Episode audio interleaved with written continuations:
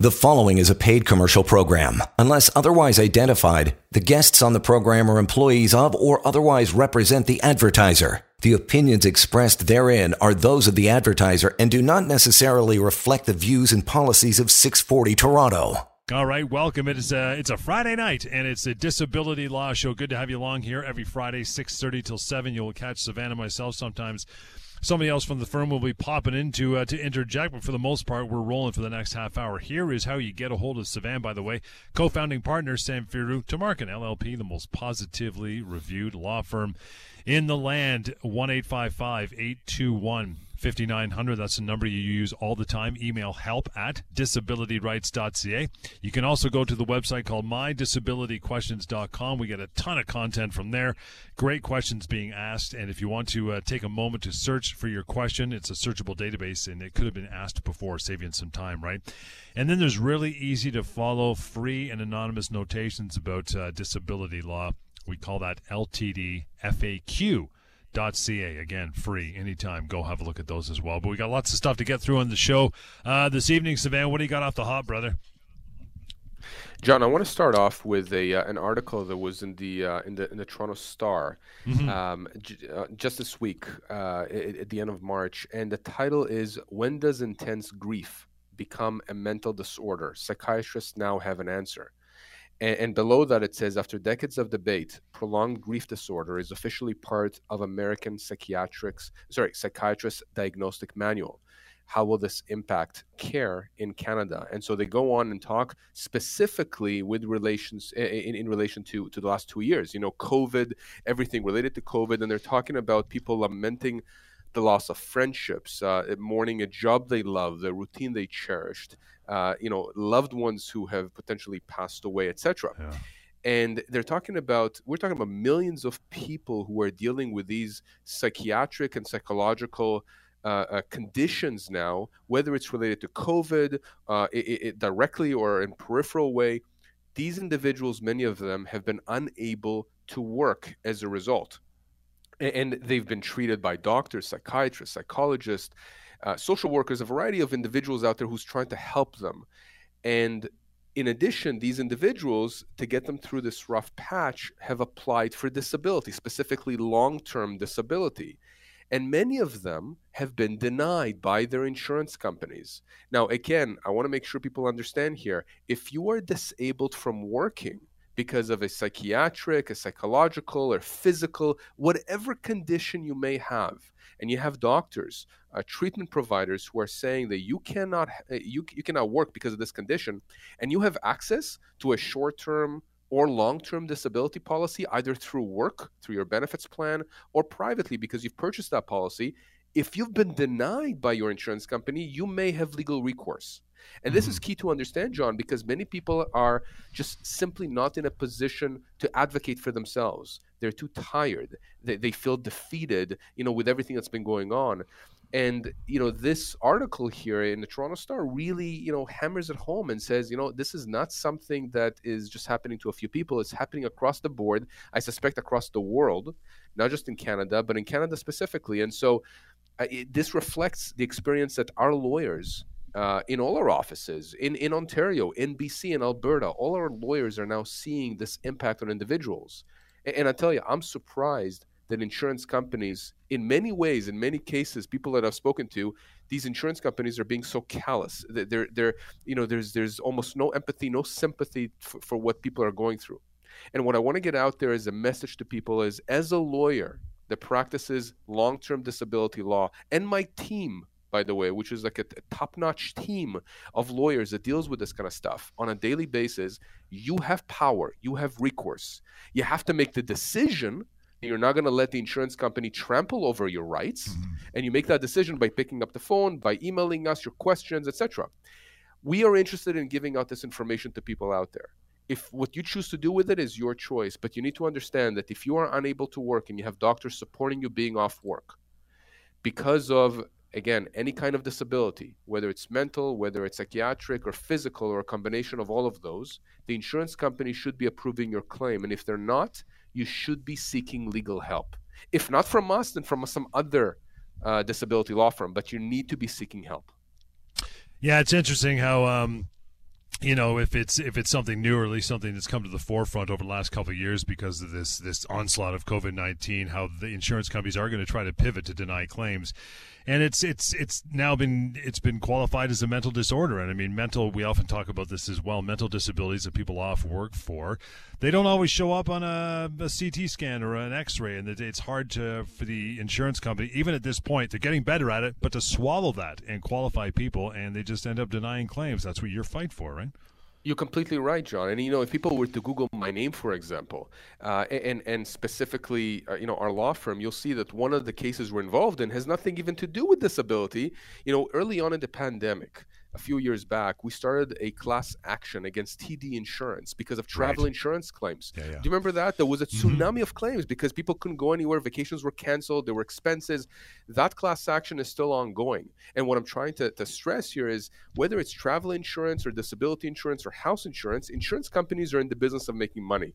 And if you have something that happens that is not expected, that they didn't anticipate, like COVID, and now they have to pay out a ton of money in these claims, they're going to try and find every excuse in the book to deny those claims. Yeah. And in some cases, I've seen adjusters do the right thing and approve claims. In many, many cases, however, I've seen insurance companies and adjusters take completely unreasonable positions. Completely. And, and how do I know that they're unreasonable? Because when we start the legal claims against them, they back off either they respond by reinstating the person, meaning that if they said to this person, "We're going to cut you off disability, or we're going to deny your disability claim," when we when we get involved, they come back and say, "Oh, we made a mistake," and suddenly they put the person on claim, or they come to the table in order to try and negotiate a resolution, some kind of a settlement with our clients, because they understand that once we get involved, we know where the pressure points are. Uh, uh, we we know exactly you know how to pressure them to pay what what they owe our clients, and they also understand that if they don't, we're going to take this all the way, and a judge is going to force them to pay. So you're absolutely right, John. And, and, again, because of COVID, because of what's happened, and not just COVID, just in general, insurance companies don't want to pay. But with mm-hmm. COVID, that's added an, another element of, of sort of uncertainty here. Uh, and insurance companies simply want to, uh, you know, cut off the, the bleed, so to speak, right? They don't want to spend money. And here's the other thing they're assuming that as they cut people off or deny these claims, that the majority of people out there will simply walk away from the money that's owed to them and and they're correct for the most part i can tell you because many people do give up and it's only after they get informed whether it's by reading a blog or listening to one of our shows or seeing one of our shows on tv and they get informed and they get this information that they need only at that point many of them end up contacting us for information and their eyes open. Suddenly they understand they're not as powerless as they thought that they were. And remember this whole idea of insurance companies having all this power vis-a-vis the individual is a mirage. Because while you're thinking that the insurance company is this billion dollar entity and they can do whatever they want they can hire an army of lawyers they don't do that. They don't hire an army of lawyers.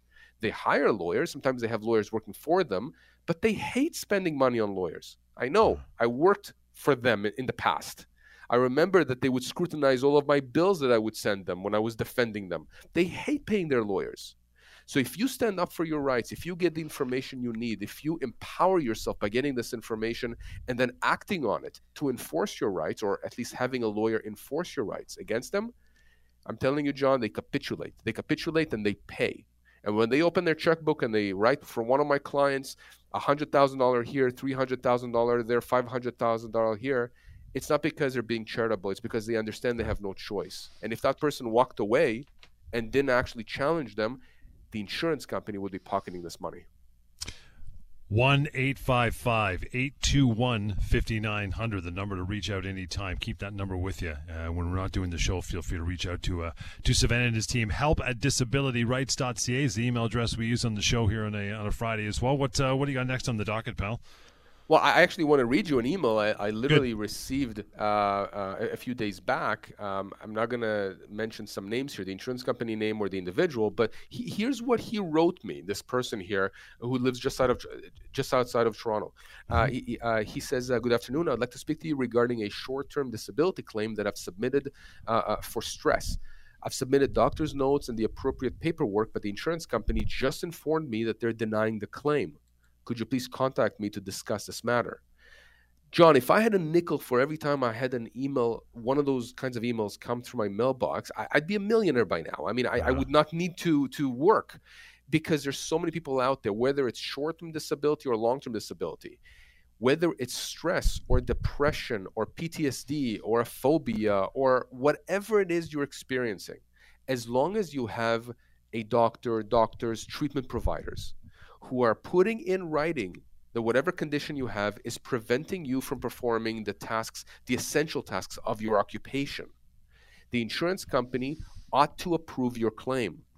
And I, am telling you, John, the amount of excuses that I see on a daily basis from these insurance companies for why they're denying these claims, I see them saying that your claim is doesn't have sufficient documentation to prove yep. your, your disability. I've seen them say that you know your your your disability simply not significant enough, or, or you're not totally disabled under the policy.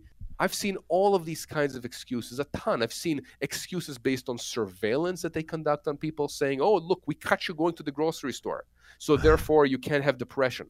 You know, just nonsense. I've seen cases where the insurance company had denied a claim or cut off a person from benefits and listed over 10 reasons why they said they were right in cutting off benefits. And when we got involved, we literally picked apart each one of those reasons, ending with a resolution for our client in the six, six figures, mid six figures. So, so, my point is again, this email I just read to you about this person with stress, it's important to understand. You know, if the insurance company says you're not totally disabled, you need to understand that as long as you're unable to perform the essential tasks of your own occupation for the first two years of disability, you should qualify for LTD. And again, if you have any questions, you go to mydisabilityquestions.com, you post your question, or you, you email our email uh, hotline and none of this costs money right i want to i want to say this uh, just straight out it, not, it, talking to us talking to our lawyers paralegal none of this costs any money we want to give you this information we want to arm you with this information so that you understand what your insurance company can and cannot do Want to move on to the next matter, but we got to take a short break to do that. In the meantime, write this down, keep it. As mentioned, you want to contact anytime, especially when the show is done, just to have a, a chat with Savannah, a member of his team. Here is uh, here's how one eight five five eight two one. 5900, right? Help at disabilityrights.ca as well. And another uh, place for you to ask your questions anonymously at that, mydisabilityquestions.com. We'll continue on the Disability Law Show. Hang on. You're listening to a paid commercial program. Unless otherwise identified, guests on the program are employees of or otherwise represent the advertiser. The opinions expressed therein are those of the advertiser and do not necessarily reflect the views and policies of 640 Toronto. All right, thanks for standing by. Welcome back, Disability Law Show here on a Friday evening. Hope your weekend's uh, looking promising. Want to get to uh, to more of our show here, Disability Law Show Fridays, six thirty till seven o'clock. Sivan here to educate you anytime. You can always reach out anytime as well. One eight five five 821 5900. The email address we usually go to is help at disabilityrights.ca. And then there's mydisabilityquestions.com. You can ask questions there as well. You can search for your question. Maybe someone else asked one similar in the past, has been answered. If not, leave it there, and uh, the guys will get to it for sure. We often talk about uh, Uh, dealing with long term disability insurers and, and that sort of stuff, Sivan. How about personal injury? I mean, this is another avenue you guys explore. Tell me about it. We, we do absolutely, John. In fact, that's my background. Initially, when I started working as a lawyer, junior lawyer, years and years ago, I, like I said, I worked for insurance companies, and some of our lawyers on my team did the same thing. They defended insurance companies, mm-hmm. uh, and, and, they defended in with respect to slip and falls and car accidents. And then subsequently, when we created our firm, all these years ago, we switched sides and, and we started representing people who have been injured, seriously injured because of slip and falls on ice, because right. of car accidents, you know, when it was not people's fault, it was somebody else's fault, but it caused significant injuries. And so there are common issues that you start seeing as you as you do these kinds of cases. And I'll tell you this, John, there are a lot of lawyers who say that they do personal injury or that they do long-term disability and yes, they may do it, but they're not experts at it. They don't have the expertise, the time, the the you know the the experience, uh, the, the, cases that they've worked with, the complexity to actually say that they bring everything to the table. So I'll tell you, I mean, we're now uh, you know it, it, coming towards the end of the the winter season. We know spring is is here, summer's going to come soon.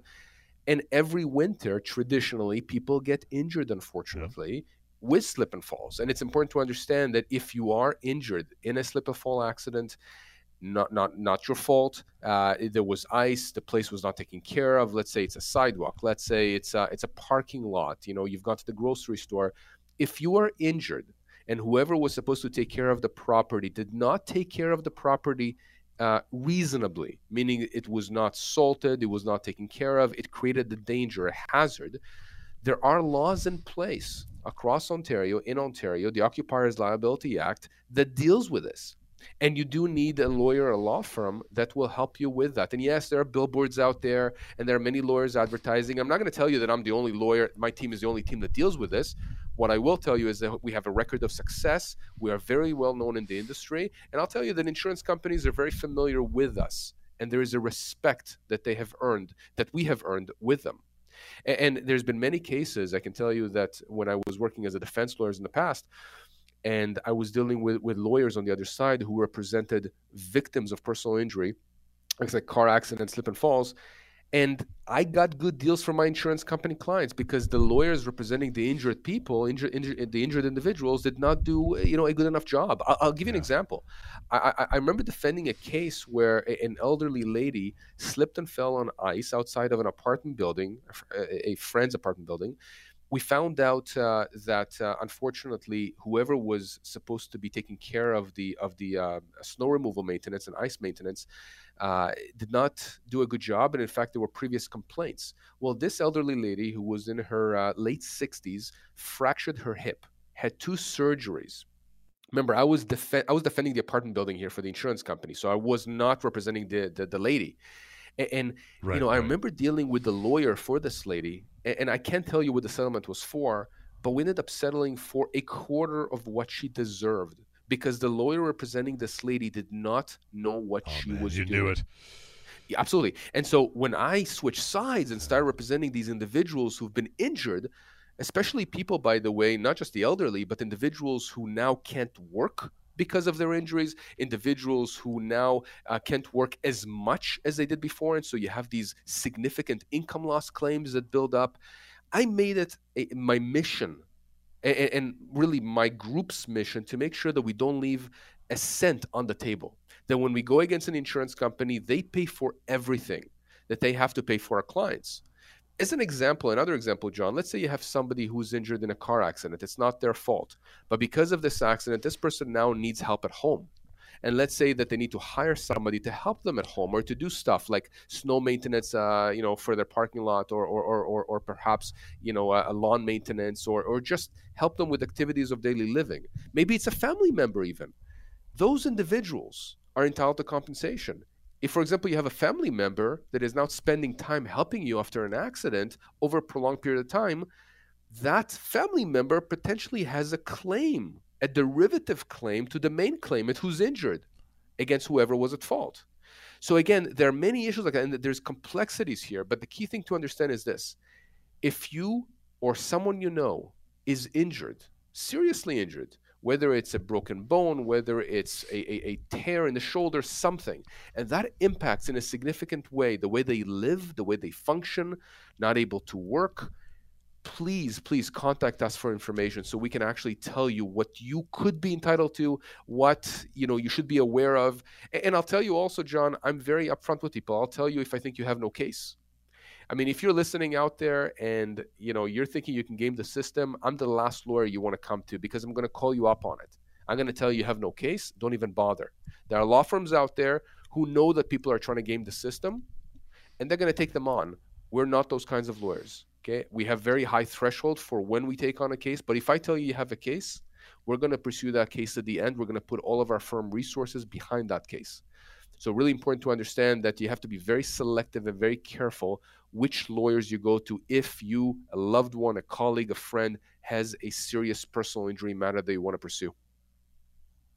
We often talk about how some people, for whatever reason, well, first of all, they haven't heard the show or heard it enough times in the past, but they they're often hesitant to, to do anything about it, and they're they're they're scared to reach out uh, when it comes to disability claim. Do you find the same thing with personal injury, and why is that? I do, I do, and I find out with people who are, are, typically the kinds of people who just don't want to bother anyone and there's people who you know when they go to a doctor they don't want to bother the doctor so they underreport their symptoms. You know people out there think that by making a personal injury claim a legitimate one somehow they're taxing the system or you know they're they're yeah, committing yeah, yeah, you know some not fraud necessarily but they're one of those people. Look if you've been injured and it's it wasn't your fault. Again whether it's a car accident or a slip and fall or a bicycle accident it was someone else's fault. It doesn't mean that other person did it on purpose. Of course not. People don't injure someone else uh, intentionally for the most part right? I mean it, you know these are it's negligence. It's it's it's a mistake. But this is why we have insurance. That's why i'm telling people if you're injured and your injury is serious, you need to pursue your claim. You have certain rights under the law. And it's going to be an insurance company ultimately that ponies up the money. It's most likely not going to be the person that you're going after or the entity, you know, the parking lot or the store that you're going after. But again, I'm not telling you to pursue a claim if you don't have a legitimate claim. I'm not saying that. In fact, I want people not to make claims if you know it's not a huge issue, and and you know if it's just a scrap. I mean, I fell a few weeks ago. I was playing with my kids, and I, I just fell. And yes, there was ice there. Yes, it wasn't taken care of. But to be honest with you, John, it, my knee hurt for like a day, and that's it. I'm not going to do anything about that. But I'll tell you this: if my father was there, and because of that, you know, lack of maintenance, he broke his knee you can bet you that I would make a claim against whoever owned that parking lot because they ought to have hired people who took care of that area. And again, it's not a standard of perfection. So my point is this: if you're in a situation, by the way, you have to understand that you have a time limitations here, right? You can only start legal claims in Ontario uh, uh, uh within the two years from the date of the incident. There are some slight exceptions, and of course, if you're falling on city property, right, like a sidewalk, you have to notify the city clerk in writing of the accident, provide details, etc., within 10 days of the incident itself. Yeah, this is very important. This is a, this is a notice provision under the Municipal Act it's really important. If you've been injured, you need to get the information to at least make a decision as to wh- whether or not you want to pursue. Remember something else as well. You may be in a situation where you don't know what's going to happen. You've been injured, but you don't know if it's going to be a long term injury, if the effects right. of the Good injury call. are going to prevent you from working forever uh, or, or not it's okay to wait. There's nothing wrong with waiting. Just be very careful of not bypassing or passing through the limitation period because once you get over the two year limitation period, the second anniversary of the injury, you may be precluded from bringing a legal claim, which means the insurance company is laughing now. Because if, if they otherwise would have had to pay you $300,000 for your injury, now they don't have to pay you anything because they're protected by the limitation period. So you have to make sure that you get the information you need immediately. And again, this is what we do. It's on our website. Our lawyers talk to people each and every day about these issues, again, for free. And we don't pressure anyone. Many lawyers out there are very pushy. Frankly, to all the listeners out there, you want to go elsewhere, you want to go to a different lawyer, different law firm, be my guest, but do your homework. Make sure you're going to the right people. Because if you go to the wrong lawyer, it's like going to the wrong doctor. You're going to be sorry about this later and I've seen this time and time again, John. It's it breaks my heart sometimes. People come to me after being represented by individuals that don't have the expertise in the area, and so many mistakes have been made that I can't rectify them. So you need to get the right lawyer on your side. And we've built up a team at our firm that is tremendously capable and has results. And with that, results. we will wrap it for an evening. Big time. You uh, should definitely reach out. It's, it's always just starts with the conversation. It'll cost you nothing to reach Sivan and his team and just get your bearings to where you stand on either the disability front or the uh, personal injury front. Doing both and and serving for sure. One eight five five 821 5900. That number, email address we use, help at disabilityrights.ca. Another option to ask questions, mydisabilityquestions.com. And then finally, small, easy to read notes on disability law as well, We'll catch you next time on the Disability Law Show. The preceding was a paid commercial program. Unless otherwise identified, the guests on the program are employees of or otherwise represent the advertiser. The opinions expressed therein are those of the advertiser and do not necessarily reflect the views and policies of 640 Toronto.